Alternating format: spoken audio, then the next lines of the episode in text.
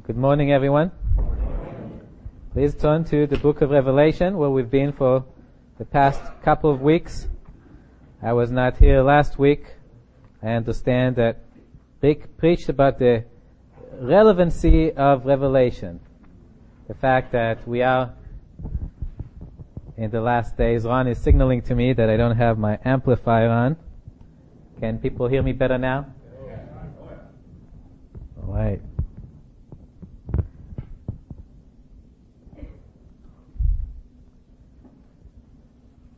If you would remember from two weeks ago, I left at the end of chapter 3. Chapter 1 through 3 of Revelation mainly dealt with the church. We spoke about the book of Revelation being a book in which God reveals how he feels about sin. And the first three chapters had to do with sin in the church, how God felt about sin in the church, how he desired purity in the church. Now, we're going to begin looking at the world. Judgment begins at the house of God. But it continues until God will express how he feels about every sin that ever has been committed. And now we're turning to how God feels about sin in the world. Let's start with chapter 4. I'm going to just pick a few verses from each chapter because we only have two weeks left and another uh, 20 or so chapters to cover. So this will not be a verse by verse study. Again, this is to your benefit to get a, a, glimpse of what the book is about. Really, there's nothing that substitutes for a real study of the Bible yourself, going verse by verse. But hopefully, there'll be enough things that I might stir up this morning to give you a greater desire to look into the book of Revelation and to get more out of it yourself. So looking at chapter 4, we'll start at verse 2.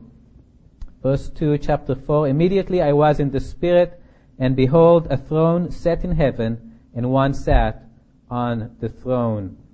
This is the Apostle John again. Remember, he's on an island in Patmos, and God is giving him this vision, and now God is carrying him in a vision to the throne room of heaven.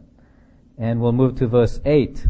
And the four living creatures, each having six wings, were full of eyes around and within. And they do not rest day or night, saying, Holy, holy, holy, Lord God Almighty, who was and is and is to come. Whenever the living creatures give glory and honor and thanks to him who sits on the throne, who lives forever and ever, the twenty-four elders fall down before him who sits on the throne and worship him who lives forever and ever, and cast their crowns before the throne, saying, You are worthy, O Lord, to receive glory and honor and power, for you created all things, and by your will they exist and were created. So the throne room of heaven is very busy with one thing. It is the worship of God. We see in particular in verse 8, four living creatures. This might be the first time we're introduced to them in the Bible. They're similar to creatures we see in the book of Ezekiel. They might be the same creatures. And they're worshiping God and they do not rest day and night. Again, they're creatures that God created. They're different from us. As you can tell from the description, they have six wings and full of eyes within and without. And they don't rest day and night. I can't do that. I have to, to rest at night. But they're different creatures. And it appears the one reason they were created was to be there in the throne room of God. They're the, the first created beings around God, and they're worshiping Him constantly. The eyes speak to me of the fact that they really get to see. They get to see what God does. And the result is worship that overflows from their heart to God. Worship is a word that before becoming a believer didn't seem very attractive to me. It seemed that it's a bunch of people just repeating motions and repeating words. But it's not. Worship is something that should come from your heart as you truly appreciate who God is. God doesn't want us to just repeat words and re- repeat motions. He wants us to come to know Him for who He is. And when we truly come to know Him, there will overflow this worship. I said that the four living creatures were created to worship God. We were also created to worship God. In a different way, we get to know God in a different way than these four living creatures, but that's also our purpose, to come and worship God. We're given the first reason to worship God in uh, this section We'll cover uh, chapters 4 through 11, Lord willing, in verse 11. It says this, You are worthy, O Lord, to receive glory and honor and power, for you created all things, and by your will they exist and were created. That's the first reason given to worship God. By, by your will they exist and were created. You created all things. The reason I'm here is because God created me, first of all, and secondly because God is willing for me to continue to exist. If God stopped willing for me to continue to exist, I will disappear. I will become nothing. For me, that's a pretty good reason to worship God, to appreciate God. It's only because of Him that I'm actually here and able to speak to you guys. And if you appreciate at all anything that I say, you should appreciate God. Also, the fact that you can sit here and listen to me is because of God too. That's a good reason to worship God. The first one given. Moving on to chapter 5 and picking up in verse 1. And I saw in the right hand of him who sat on the throne a scroll written inside and on the back, sealed with the seven seals. Then I saw a strong angels proclaiming with a loud voice, Who is worthy to open the scroll and to loose its seals? And no one in heaven or on earth or under the earth was able to open the scroll or to look at it. Jumping to verse 6. And I looked and behold, in the midst of the throne and in the four living creatures and in the midst of the elders stood a lamb, though, as though it has been slain, having seven horns and seven eyes, which are the seven spirits of God sent out into all the earth. Then he came and took the scroll out of the right hand of him who sat on the throne. Now, when he had taken the scroll, the four living creatures and the twenty-four elders fell down before the Lamb, each having a harp and golden bowls full of incense, which are the prayers of the saints. And they sang a new song, saying, You are worthy to take the scroll and to open its seals, for you were slain and have redeemed us to God by your blood out of every tribe and tongue and people and nation, and have made us kings and priests to our God, and we shall reign on the earth. All right, here we have something new happening. So uh, John has been carried to the throne room of heaven, and he sees God being worshipped. And now he sees something new. There's a scroll in the hands of him who sits on the throne. That is God. There's a scroll. Now we'll find out. Turns out that this scroll will reveal how God feels about sin. It's really the the book of Revelation could be well reflected in the scroll that God is holding, how God feels about sins, what God is like. Remember, God created us to worship Him, and to worship God means to come to know Him as He is and, and appreciate Him for that. So the only way we're going to come to know God is if He reveals Himself to us. Well, that's what He is doing in this chapter, and really in the whole book of Revelation. God reveals to us what He's like and how He feels about sin. And now the cry comes out from an angel, who is worthy to open the scroll and look therein? That is, who is worthy to reveal to the rest of creation how God feels about sin? And the answer is that there was none. There was none, no created being that was worthy to reveal how God feels. And the reason for that is no one is able to perfectly reflect how God, what God is like. I might ask somebody, I'll tell him, you know, this is something I want you to do, and he'll go and he'll do it for me and he'll express, he will express my will in some fashion. And he might do a pretty good job of it. But when you talk about God and God's perfection, there's no one who's really able to communicate to the rest of us what God is like, except for one. And that's what we see in verse 6. And I look and behold, in the midst of the throne, in the four living creatures, in the midst of the elders, stood a lamb, as though it has been slain. And he is the one that, that walks to the, to the throne and takes the scroll from the hands of God, and He's the one who will reveal to creation how God feels about sin. Or we, we can call it the wrath of God. How God feels about sin. Well, if you can think about your, the angriest moment you ever had in your life because you saw something so wrong, you're going to come close to how God feels about sin. And it's going to be Jesus' job to reveal to the world how God feels about sin. Now, we see here as we continue and looking at verse 9. So first of all, Jesus is able to reveal what God is like. He is called the Word of God, and that's actually what it means. The Word of God is God's communication to the universe of Himself, of what He is like, and that's Jesus. Jesus is as the Son of God, and He reveals to the world, to the universe, to the created, uh, all the created beings, what God is like. That's Jesus. Nobody can take His place. But there's a particular reason of why Jesus is worthy that is recognized by the four living creatures and the elders and the angels. And they say this in verse 9. They say to him, to Jesus, You are worthy to take the scroll and to open its seals, for you were slain and have redeemed us to God by your blood out of every tribe and tongue and people and nation. What they're talking about, they're talking about what God did on Calvary. The Lamb, the Son of God was slain on Calvary. It was a demonstration of love. It says, For God so loved the world that he gave his only begotten Son. Uh, it was the way God showed us how much he loved us. Jesus was willing to pay for our sins instead of us. There isn't a love like it. That's how much God loves you and how much God loves me.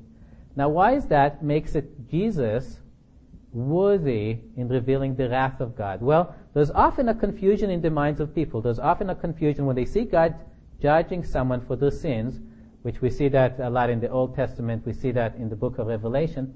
A lot of time people kind of shrink from that like, boy, God really hates those people. And because of that, a lot of people think that the God of the Old Testament and the God of the New Testament are different gods. Because in the Old Testament you see the wrath of God revealed a lot. In the New Testament, especially in the cross, we see the love of God. So people thinking, well, they're, they're like, it's like they're two different gods. No, they're the same God, but just because God's reveal, um, just because God is uh, judges people for their sin, doesn't mean that God does not love them.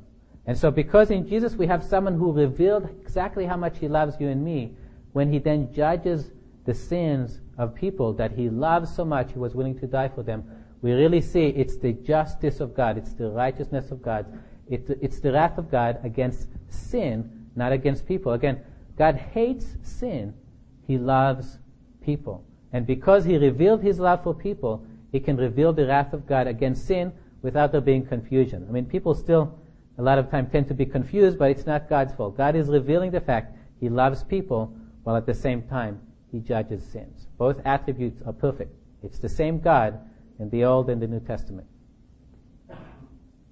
Alright, let's move on to verse 6. Sorry, chapter 6.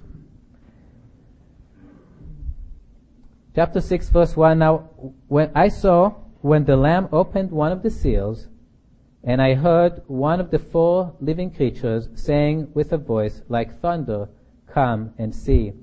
And I looked, and behold, a white horse, and he who sat on it had a bow and a crown was given to him, and he went out conquering and to conquer. So now the Lamb, Jesus, has taken the scroll from God and is going to reveal to the world how God feels about sins. He will reveal the wrath of God. Well, uh, the scroll is sealed with seven seals. We don't have that so much these days. We just have books and you can open them.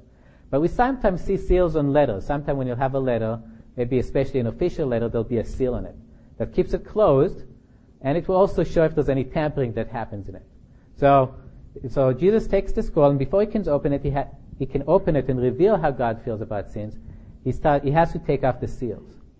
And with each seal that he takes off, some judgment falls upon the earth. Now, the word judgment may not be precise, especially one of them is not a judgment at all. It's really a wake-up call to man, mankind. He's about to reveal the, reveal how God feels about sin. But what really God wants to see happening is He wants people to repent of their sins. God made a way of salvation for people to come to Him and not to have to experience the wrath of God. And that's what He wants people to do. He wants people to come to Him and be saved. But people remain stubborn in their sins and and, and they're usually self-deceived or deceived by the devil, and they don't recognize the fact that they need to be saved. It's what's often referred to as the bad news. You need the bad news before you need the good news because if you don't know the bad news, you're just going to keep doing what you're doing and you're not going to change. You're not going to listen to what God is saying. So really, the first set of judgments known as the seal judgment is God's wake up call to the world. He's trying to wake people up. Okay?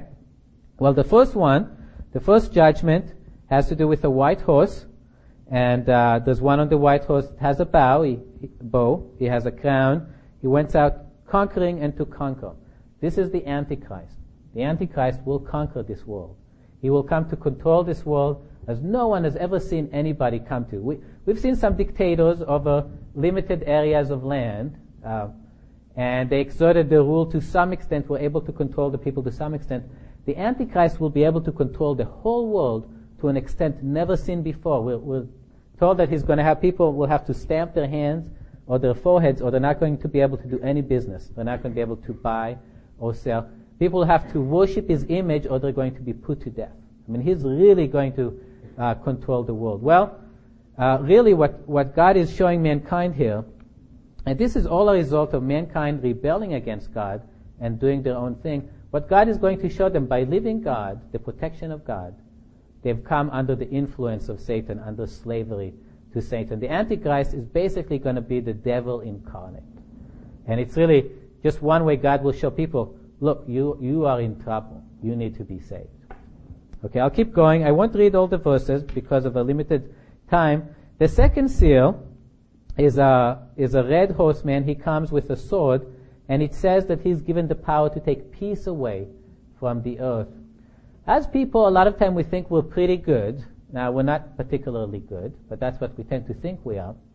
And one of the reasons we think we're pretty good is God hasn't allowed us to express our sinfulness to the full. There's a restraining power in this world. It's the Holy Spirit. The Bible tells us that the Holy Spirit is actually restraining the wickedness of man. We all have evil thoughts and an evil heart that we don't fully express. There's something that keeps it back. I know that's true about me and I believe the Bible, so I know it's true about the rest of you guys.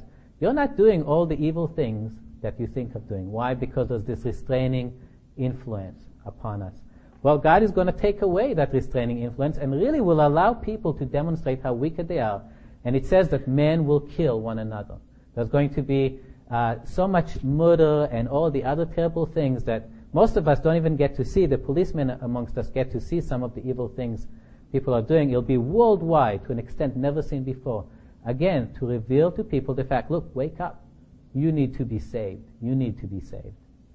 The next horseman is a black horseman. He carries uh, a weight and really, uh, sorry, scales, and it's really to show the fact that there's going to be uh, a scarcity in the world, scarcity, famine. God provides everything for us, and we don't realize it. A lot of time we think, well, now I'm going to work, I get some money, and I buy some food, and I'm providing for myself. Well, wrong. God gives you everything. We talked about the fact that without God wills us to exist, we won't even exist anymore. He gives us air to breathe, uh, water to drink, food to eat. Without God providing, we won't have these things. And the way people will know it is God's going to start closing His feast. And as a result, there's going to be less and less food to be, to go around.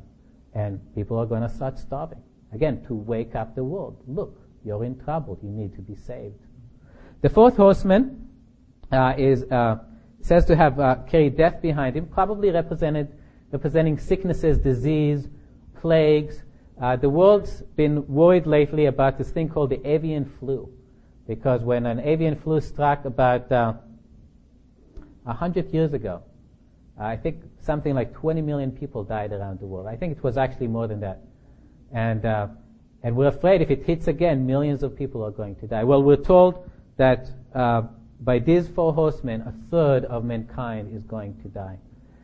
And a lot of times uh, we allow small things in our lives to rule us. You know, what's the next show on TV? Uh, when am I going to go next time to see the movies? So just little unimportant things that tend to rule our lives.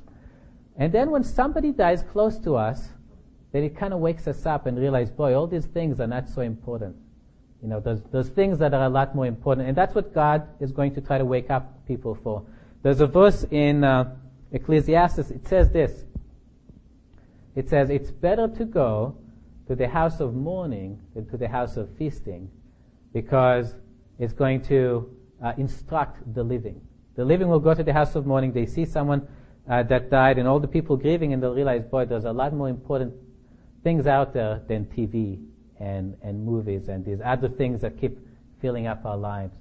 And really what, what God is going to try to turn people to is to Him. Look, really the important thing about it is to know God and to have a right relationship with Him.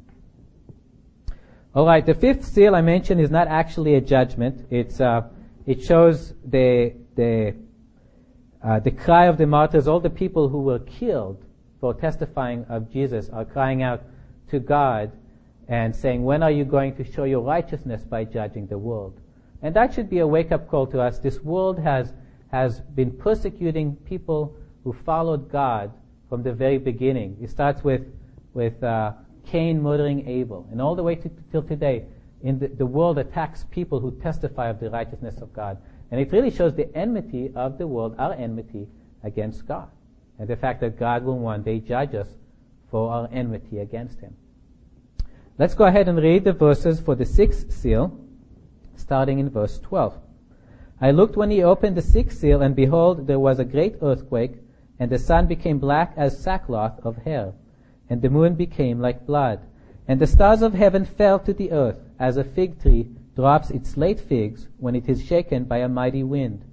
When, then the sky receded as a scroll when it is rolled up, and every mountain and island was moved out of its place. And the kings of the earth, the great men, the rich men, the commanders, the mighty men, every slave and every free man, hid themselves in the caves and the rocks of the mountain, and said to the mountains and rocks, Fall on us and hide us from the face of him who sits on the throne and from the wrath of the Lamb. For the great day of his wrath has come, and who is able to stand? There's a verse in 2 Peter that says this. It says uh, that there will be mockers in the last days, and they will say this, Where is the promise of his coming? For since the fathers fell asleep, all things continue as they were from the beginning of creation. People tend to take a false confidence from the fact that things haven't changed very much. Every day seems to be the same. The sun rises and everything is the same. So tomorrow will probably probably be the same like today. And because of that, they don't they don't think that God is going to come and change things and judge them for their sins. That's what they say. Where is the problem? Well, you know, I keep hearing people preaching about Jesus coming back, but nothing is happening. And so they take this false confidence. Well, now God is going to do something different. And is, is, there's going to be a great uh, worldwide earthquake. There's going to be a change in the appearance of the sun and the sky and the moon. And there's going to be meteors falling on the earth. And it's really going to shake people up. They'll realize, boy, things are different all of a sudden. And that's what we see. There's a real response. They're saying, uh, I mean, they're hiding. They're asking uh, the rocks to fall on them. Why? For the great day of his wrath has come, and who is able to stand? People will finally realize on a world, world basis, boy, God is coming. God is going to judge us. And that's what God was trying to accomplish here. He was trying to wake up people. And it worked. People are woken up. They realize God is going to judge them. And they're afraid. And it makes sense because He's going to reveal how He feels about sin. And we're sinners. And that means we should be judged. God should punish us for our sins. And that's why they're asking, who is able to stand? Well, there's good news coming. In chapter 7, we'll see that there are people able to stand. Let's read. Again, I'm trying to just select some verses. Let's uh, start at verse 2. Verse 2. Then I saw another angel ascending from the east, having the seal of the living God, and he cried with a loud voice, to the four angels to whom it was granted to harm the earth and the sea, saying, Do not harm the earth, the sea, or the trees, till we have sealed the servants of our God on their foreheads. And I heard the number of those who were sealed, 144,000 of the tribes of the children of Israel were sealed. After these things I looked, and behold, a great multitude which no one could number, of all nations, tribes, peoples, and tongues, standing before the throne and before the Lamb, clothed with white robes, with palm branches in their hands. All right, we'll stop there for now. So we see here two groups of people that are able to stand, meaning they're not experiencing the wrath of God. The first group of people is on the earth, and that is the 144,000. Uh, these are going to be Jews that are saved by God for a specific, specific mission of evangelizing the world. They're going to be the one preaching the gospel during the seven year period of revelation. And God puts, puts a seal on them, protection on them, that as God is judging the world, and we'll see it, things are going to get a lot worse on the earth, these people are going to be protected. Next, we see we see uh, it says a multitude that no one can number, uh, standing before the throne of God, wearing white garments, worshiping God. Again, these things should catch attention that these people are sinners and they should be destroyed by God. They should be judged on the earth.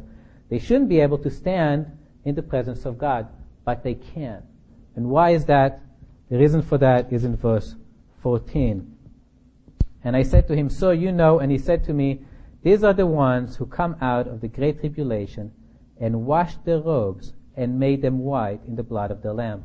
Yes, these were sinners. It's not because of their own righteousness that they're before the throne. It is because of the fact they were washed by the blood of the Lamb. Jesus on the cross, we mentioned it at the beginning, suffered, experienced the full wrath of God for their sins. And God has put it to the account of these people, and so they don't have to experience the wrath of God. Again, God will reveal His wrath against sin. Every sin will have to be paid for. But Jesus on the cross already paid for our sins. And for these people, what Jesus did counts. And they stand before the throne wearing white garments. They're perfectly right in the presence of God because their sins have been paid for. Well, how are they put to their account? The, something rings bell here for me from the earlier part of the of the chapter, and because last week I actually was in Los Angeles and uh, celebrating the Passover with my family, there's a lot of similarities between the book of Revelation and the Passover story where God delivered the Israelites out of Egypt. There too, there were plagues. God was judging the Egyptians, punishing them uh, for their sins and to get them to release the children of Israel. But the children of Israel were also sinners. They also deserved the judgment of God. And so, and this is for the last judgment, God was going to pass throughout Egypt and he was going to uh, kill the firstborn in, in every household. Death is the consequence of sin. Well, he should have also killed the firstborn of every household of the children of Israel. And so he tells them this. In order for me not to kill the firstborn, this is what you need to do. You need to take a lamb. You need to kill the lamb. You need to take the blood of the lamb and put it on the doorposts. Then you need to hide inside the house. When I pass throughout Egypt and I judge and kill the firstborn in every house, I will see the blood and I will pass over you. That's why it's called the Passover. God passed over the sins of the children of Israel. Why? Because there was the blood that covered the doorpost, which was really a picture of the blood of the Lord Jesus that was meant to cover their sins. And they applied it. If an Israelite didn't do it, if an Israelite says, well, forget God, forget this promise, I'm going to go out and celebrate with my friends because we're, you know, we're going to get taken out of Egypt pretty soon, that person would have died. Or if he was a firstborn, he would have died, or his, his firstborn would have died. And so, uh, in a similar way, we have to apply the blood of, of Jesus to us. And we're doing, we do that by trusting in Jesus. Just like the Israelites needed to trust in the way God made to save them, which was taking a blood and putting it on the doorpost, we need to trust God for the way He made to save us, which is by Jesus dying for our sins. That's the only way you're going to get to heaven. Alright, that's the good news. Well, and it seems like a lot of people were woken up. A lot of people were saved, right? There was a multitude, a multitude of them in heaven. Uh, so let's move on to chapter 8 and read verse 1. When he opened the seventh seal, there was silence in heaven for about half an hour. And I saw the seven angels who stand before God, and to them were given seven trumpets. Jumping to verse 6. So the seven angels who had the seven trumpets prepared themselves to sound.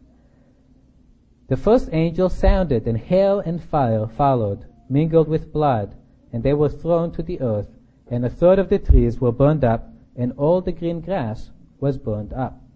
Alright, so we saw God tried to wake up humanity, and many people were woken up. Many people believed. There were a multitude that no one, no one could count, or will result in a multitude that no one could count in heaven. Well, not everybody did. A lot of people, probably the majority, probably the majority of the people haven't repented. So God is now moving to phase two of trying to save people. So I don't know if anybody here is in the Navy. I guess uh, Matt was. And uh, a lot of time you would be patrolling out as a war boat, and there'll be a boat uh, there that shouldn't be there, doing something they shouldn't be doing, and you have to stop them. And the first thing you'll do is you'll just call out to them, maybe on the speakers or maybe on the radio, maybe you'll signal to them with flags that they need to stop. And if they stop, great. Well, if they don't stop, you move to phase two. Phase two, if I understand correctly, is you shoot a salvo across their bow. It's basically to tell them, look, if you don't stop, we're going to blow you out of the water. And that's what God is doing here. These are, these are shots across the bow of the world. They're not meant to destroy the world. If God wanted to, He could. Just like a warship could destroy a ship the first time, they don't want him to. They want him to turn. They want him to stop. So they're just shooting across the bow. Pretty serious shooting, though. We'll see here. But that's what God is trying to do. He's trying to get people to turn, to repent. All right. So the first one we saw in verse seven, we see hell coming, uh, hell and fire coming from heaven, mingled with blood. And the result of that is uh, vegetation on, on the earth is destroyed. Not all the vegetation, all the grass is destroyed, and a third of the trees are destroyed. Now the next one, and, and you can imagine, uh, you know, we were talking on scarcity of food already in one of the previous plagues. Well, now we're saying our main source of food is is plants. So it's animals. When animals eat plants, so you know the world is getting in serious trouble here, and it's going to get worse. Uh, the next one, a meteor comes from heaven and hits uh, the ocean, and a third, a third of the sea becomes blood. And it says a third of the living creatures in the sea died, and a third of the ships were destroyed. Again, the sea is a major source of, of food for us, and it's also a source, a way of commerce. We're, a lot of our goods come over from China, and it's interesting, the, the Pacific Ocean represents roughly one third of the oceans in the world. All, all, in, all on its own, it's about a third of the oceans. And so I'm wondering if it might be the Pacific Ocean that goes with this plague, which you can forget about shipments of goods from China at that point. Uh, it'll be it'll be a pretty serious impact on the whole world. It's interesting that blood keeps appearing here, and I'm thinking why. And blood is an evidence of the sin of man. I think of, of Cain and how God comes to him and says, Where's your brother? And he said, I don't know, am I my brother's keeper? And the Lord says this, He says, the blood of your brother is crying out to me from the ground. And the blood a lot of times is looked upon as evidence of man's sin. And I think God is using uh, blood in these plagues that He's pouring down upon the earth to really try to strike them. Look, it's because of your sin. That all the, you see the blood, that's your sin. That's why it's happening. That's why these plagues are coming upon you. All right. Uh, third trumpet, it says uh, the waters are struck. These are the fresh sources of water are, are struck. A third of them gets contaminated. And we may not think a big deal because we can go to Safeway and buy uh, bottled water, for example. But uh, the, uh, I'm told that the number, uh, the first cause of death in the world is lack of good water. So I wonder how much worse it's going to be when a third of the sources of fresh water in the world are destroyed. It's going to get that much worse. The fourth trumpet says the heavens are struck. Uh, the sun, the moon, the stars are going to uh, give less light. It says for one third, by one third. And again, light, well, that's not a big deal. I'll just turn on the switch and I'll have some more light in my home. Well, uh, light that comes from the sun gives us all the energy we have in the world. All the energy we have uh, comes ultimately from the sun. Food, uh, plants grow because they get energy from the sun. That one of the biggest industries uh, growing this day is solar, the solar industry. They're trying to make more solar powers because we, we realize we're running out of, of fossil fuels. We got to get power some other way. So people are turning to the sun with solar cells. Well, that's going to get reduced by one third too. Remember, these are shots across the bow. God could have destroyed all sources of power. It's just, this is just meant as a warning to cause people to turn. The fifth trumpet is it says it's the locust, locusts from the bottomless pits. Uh, locusts are usually fairly harmless animals. You might get annoyed because there's so many of them or because they might eat all your plants. Well, in this case, these are locusts that have stings. And the one, uh, locusts, it's interesting. They're so, they're so single-minded creatures. They're just looking for food. It's just amazing how they come out. They just look for something to eat. Though it says that their jaws, you know, you know, are just always doing this. They, you know, it's just what they're trying to do. They're trying to eat. They're looking for something to eat all the time. Well, the only thing these locusts are, are going to want to do is sting people. That's their only purpose. And it says they're going to torment, that is, they'll cause pain to people for five months. I mean, to me, it's, you know, the, the, the creatures I hate the most are like wasps. I, hurt, I hate flying, stinging creatures. That's what really scares me. Maybe because I've been bitten so many times as a kid. That probably was mainly my fault. But, uh, you know, this is just, it's going to be so bad. We, we do, we can read one verse about that. It says, verse 6 in, in chapter 9 says, In those days men will seek death and will not find it. They will desire to die and death will flee from them. Again, you know, you, we need to be careful not to think that God is, is getting too mean here. God is trying to stop them from what they're really going to experience, which is going to be worse than this. Remember, these are just shots across the bow. This is not as bad as it's going to get. God is trying to keep them from going there. And that's why He's allowing them to suffer so much. It's out of desire to get them to turn, to realize the way we're going is wrong. We gotta turn around and do what God wants us to do. Or else things that are a lot worse are going to come upon us. And that's why only, only uh, uh, pain is caused by these locusts, not death. He could have, he could have given them poison to kill people, but he, he wants people to turn, to turn back. All right, the final uh, trumpet or the sixth trumpet is it will bring about death. It says that an army will come led by angels, a supernatural army, and they will kill a third of the earth. And the purpose is to cause the remaining people to repent. That's the purpose. God, God is allowing a third to die in hope that the other two are now going to turn from their sins and are going to repent. Well, let's go ahead and pick up at verse 20 of chapter 9. But the rest of mankind who were not killed by these plagues did not repent of the works of their hands, that they should not worship demons and idols of gold, silver, brass, stone, and wood, which can neither see nor hear, nor walk. And they did not repent of their murders, or their sorceries, or their sexual immorality, or their thefts. So, we see in spite of what God is doing, at least a majority of humanity is still refusing to repent. And there's an interesting pattern we see here. It seems the harder, we see harder judgments of God and we see less results. And there's a good illustration for that that's actually used in the book of Revelation. It says this of Jesus that he treads the winepress of the wrath of God. A winepress is a place you put grapes into and, and you step on the grapes so the grapes will release their juice and you collect the juice. And then you take the spent grapes and you throw them away. Well, this is what Jesus is doing. He's pressing, trying to get people to repent. And at the beginning there's a lot of juice. You see a lot of repentance.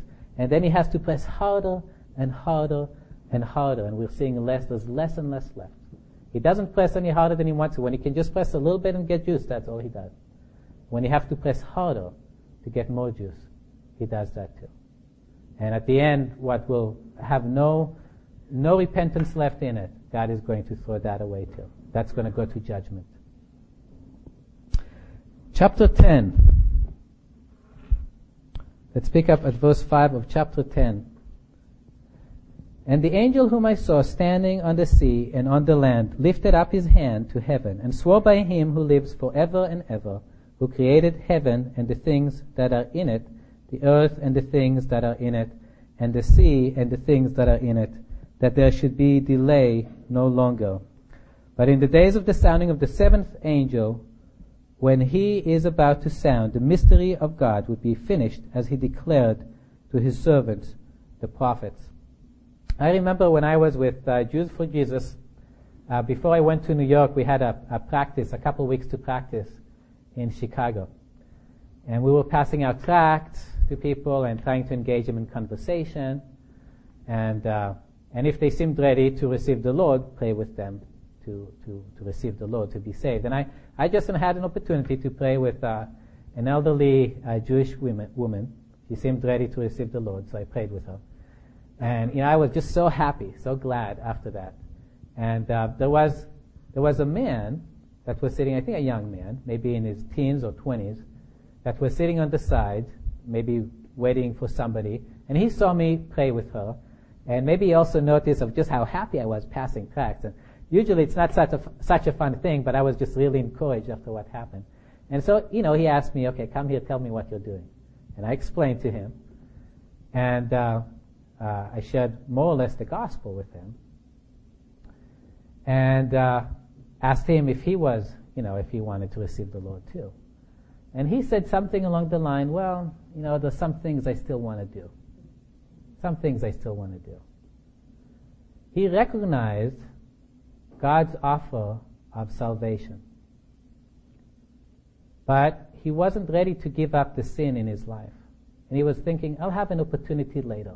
I'll have another opportunity later to repent. So, you know, I'll, I'll get to uh, have my cake and eat it too, or whatever people think. Try, trying to somehow have the best of both worlds, what people think, as if sin is a good thing, but I'll get to leave it out, and then I'll be saved at the end, so I'll still go to heaven. That's, that's what he was thinking. And God is warning here, people, not to do that. That's what the angel is warning. He's saying, he's swearing by, by the God of heaven and earth. There's going to be no more opportunity. This is the last chance. And that's true. This was going to be the last chance. The next move, God is going to destroy the earth. And he just wants people to realize, don't wait. If you see your opportunity now, take it. You may not get another opportunity. The fourth that died with the seal plagues, the third that died at the trumpet plagues doesn't have this opportunity. They were already dead. You don't know how many more opportunities you have. You may not get another opportunity. Take the opportunities that God gives you. Chapter 11. Let's go ahead and pick up in verse 3. God says, And I will give power to my two witnesses, and they will prophesy 1,260 days clothed in sackcloth. Verse 7. Now when they finish their testimony, the beast that ascends out of the bottomless pit will make war against them, overcome them, and kill them. And their dead bodies will lie in the street of the great city, which spiritually is called Sodom and Egypt, where also our Lord was crucified. Then those from the peoples, tribes, tongues, and nations will see their dead bodies three and a half days, and not allow their dead bodies to be put into graves. And those who dwell on the earth will rejoice over them, make merry, and send gifts to one another, because these two prophets tormented those who dwell on the earth.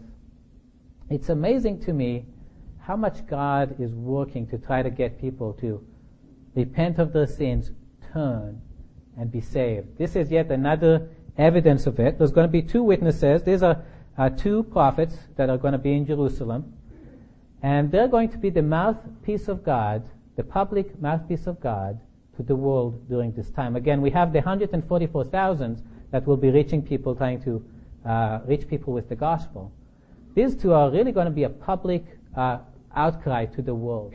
And it looks like all the televisions in the world are aimed at them. All the people are with the cameras because we see everybody rejoices when they die. How did they know?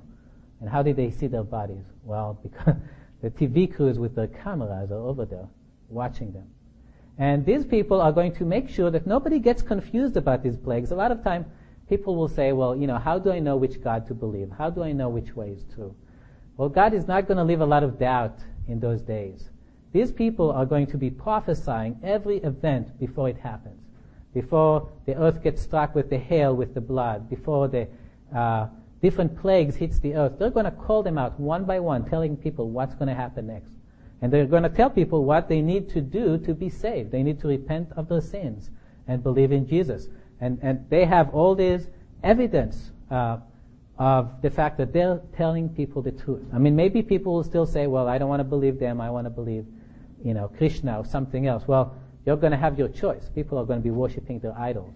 But God is going to leave no doubt what is the truth. You will know what the truth is. Now, we see they're killed. Now, there's a, a number of things to note about that. First of all, it wasn't before their time is up. They had a certain time. It's 1260 days. And it says specifically when they finish their testimony in verse 7, again, God gives us a limited opportunity. He is going to preach repentance and salvation for so long When that testimony is complete, it's going to be gone. There's not going to be any more opportunity to repent, to be saved. Second, we notice they're killed by the beast that comes out of the bottomless pit. And that is the Antichrist. It's the same as the white horseman. We'll see a lot more about him next week. So you'll have to wait till then. But again, he's fulfilling the purposes of Satan. Well, why does Satan want these people to be killed? Well, Satan's goal when it comes to humanity is to hurt God by separating people from him. He doesn't want to see people turn back to God. So what these people, these prophets are trying to do, they're trying to turn people back to God. What Satan wants to do is shut them up. And that's how he does it, through the Antichrist. The Antichrist will kill them. Now, another thing to notice about this is uh, people will rejoice. You know, people will agree. The Antichrist will kill them, but the rest of the world will agree with what he does in their heart because they rejoice and they send gifts to one another. Here, these people are trying to save them. These people are willing to lay down their lives for the rest of the world. The world rejoices when they are killed. It shows the heart of, of humanity. They, they want to have nothing to do with God if they can help it. All right. Uh, verse, verse 15. Then the seventh angel sounded, and there were loud voices in heaven saying, The kingdoms of this world have become the kingdoms of our Lord and of his Christ, and he shall reign for ever and ever. And the twenty-four elders who sat before God on their throne fell on their faces and worshipped God, saying, We give thanks, O Lord God Almighty, the one who is and was and who is to come, because you have taken your great power and reigned. The nations were angry, and your wrath has come, and the time of the dead, that they should be judged, and that you should reward your servants, the prophets, and the saints, and those who fear your name, small and great, and should destroy those who destroy the earth. Then the temple of God was opened in heaven, and the ark of his covenant was seen in his temple, and there were lightnings, noises, thunderings, an earthquake, and great hail. Worship. We talked in the beginning how we were created to worship God. And the first reason to worship God was for creation. We saw another two instances where people worship God for His salvation. Here God is being worshipped for what He is going to do with the earth. The earth, if you look at earth history, it's pretty sad. It's pretty sad. If you look at uh, what people have done to one another, what people have done uh, to this world, the way people have treated God. That's a pretty sad history. Well, that all is going to change. That all is going to change. It's more of a subject that we'll see in uh, chapter 20 of the book of Revelation. There will be a period when God will claim the authority over the earth for himself. And that's what he's talking about. God is being worshipped in verse 17. It says, because you have taken your great power and reign. God will put an end to the rule of mankind over this world. And He's going to bring the, the rule of God. And the world will be so much better than it is now. It's going to be perfect. That that's what the angels are worshiping God for. The way He is going to rule over the world. And we can get some glimpse of what it's going to be like by turning to some passages in the Old Testament. Uh, let's go ahead and turn. We, we have just time for that. We're going to finish with chapter 11, so take a breath of relaxation.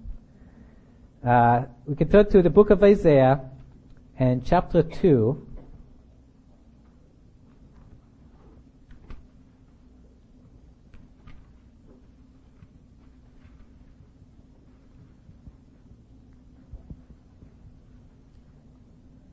Isaiah chapter 2 and starting in verse 2. Now it shall come to pass in the later days that the mountain of the Lord's house shall be established on the top of the mountains, and shall be exalted above the hills, and all nations shall flow to it. Many people shall come and say, Come and let us go up to the mountain of the Lord, to the house of the God of Jacob. He will teach us his ways, and we shall walk in his path. For out of Zion shall go forth the law, and the word of the Lord from Jerusalem. He shall judge between the nations, and shall rebuke many people. They shall beat their swords into plowshares, and their spears into pruning hooks. Nation shall not lift up sword against nation, neither shall they learn war any more. And if you would turn to chapter 11, we'll just read starting at verse 6. Isaiah 11 verse 6, The wolf also shall dwell with the lamb, the leopard shall lie down with the young goat, the calf and the young lion and the fatling together, and a little child shall lead them. The cow and the bear shall graze, their young ones shall lie down together, and the lion shall eat straw like the ox. The nursing child shall play by the cobra's hole, and the weaned child shall put his hand in the viper's den. They shall not hurt or destroy in all my holy mountain, for the earth shall be full of the knowledge of the Lord, as the water covers the sea. The world's been, been marred by wars between nations, by evil things people have done to one another, and all that is going to change. It says that there will be peace.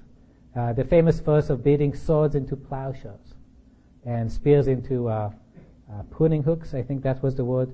They'll take the weapons of war and turn them into tools for agriculture. It says men will not learn to make war anymore. We have all these schools for wars and uh, practices. Uh, John's son Andrew is being trained or has been trained as a Marine. All of that will not be necessary. There will be no more war. All the bad news we keep hearing about Iraq, people being killed and killing one another, and bad news that Tom and Angela see on the street every day, that's going to be gone. People are not going to uh, hurt one another anymore. There's going to be perfect law, perfect righteousness throughout the world. Even between people and animals, there's going to be peace. There isn't going to be fear of an animal killing you. It talks about a little child leading a lion, putting their hands in a hole of a snake and not having to worry about it. Peace between animals, saying the lion and the lamb shall dwell together. There isn't going to be any more war even in the in the world of nature. It's going to be uh, a world like we can hardly imagine. All we know is those who got a glimpse of it were worshiping God. And I pray one day all of us will be there too and worshiping God, appreciating Him for what He did with this world, so unlike of what we did with this world. Let's pray. Father, thank you so much for your goodness to us. We remember your wrath is just and the way you feel about our sins. Uh, you would have been perfectly just, perfectly righteous, uh, punishing all of us with eternity in hell. And yet we're told you made for us a way of salvation if we only trust in the way that you have made and trust in what your Son has done for us on the cross. Such love you showed to us. To think that the Creator will die for the creature, we might have life and come to know you and appreciate you and worship you for who you are is really more than than mouth can tell. We praise you in the name of our Lord and Savior, Jesus Christ. Amen.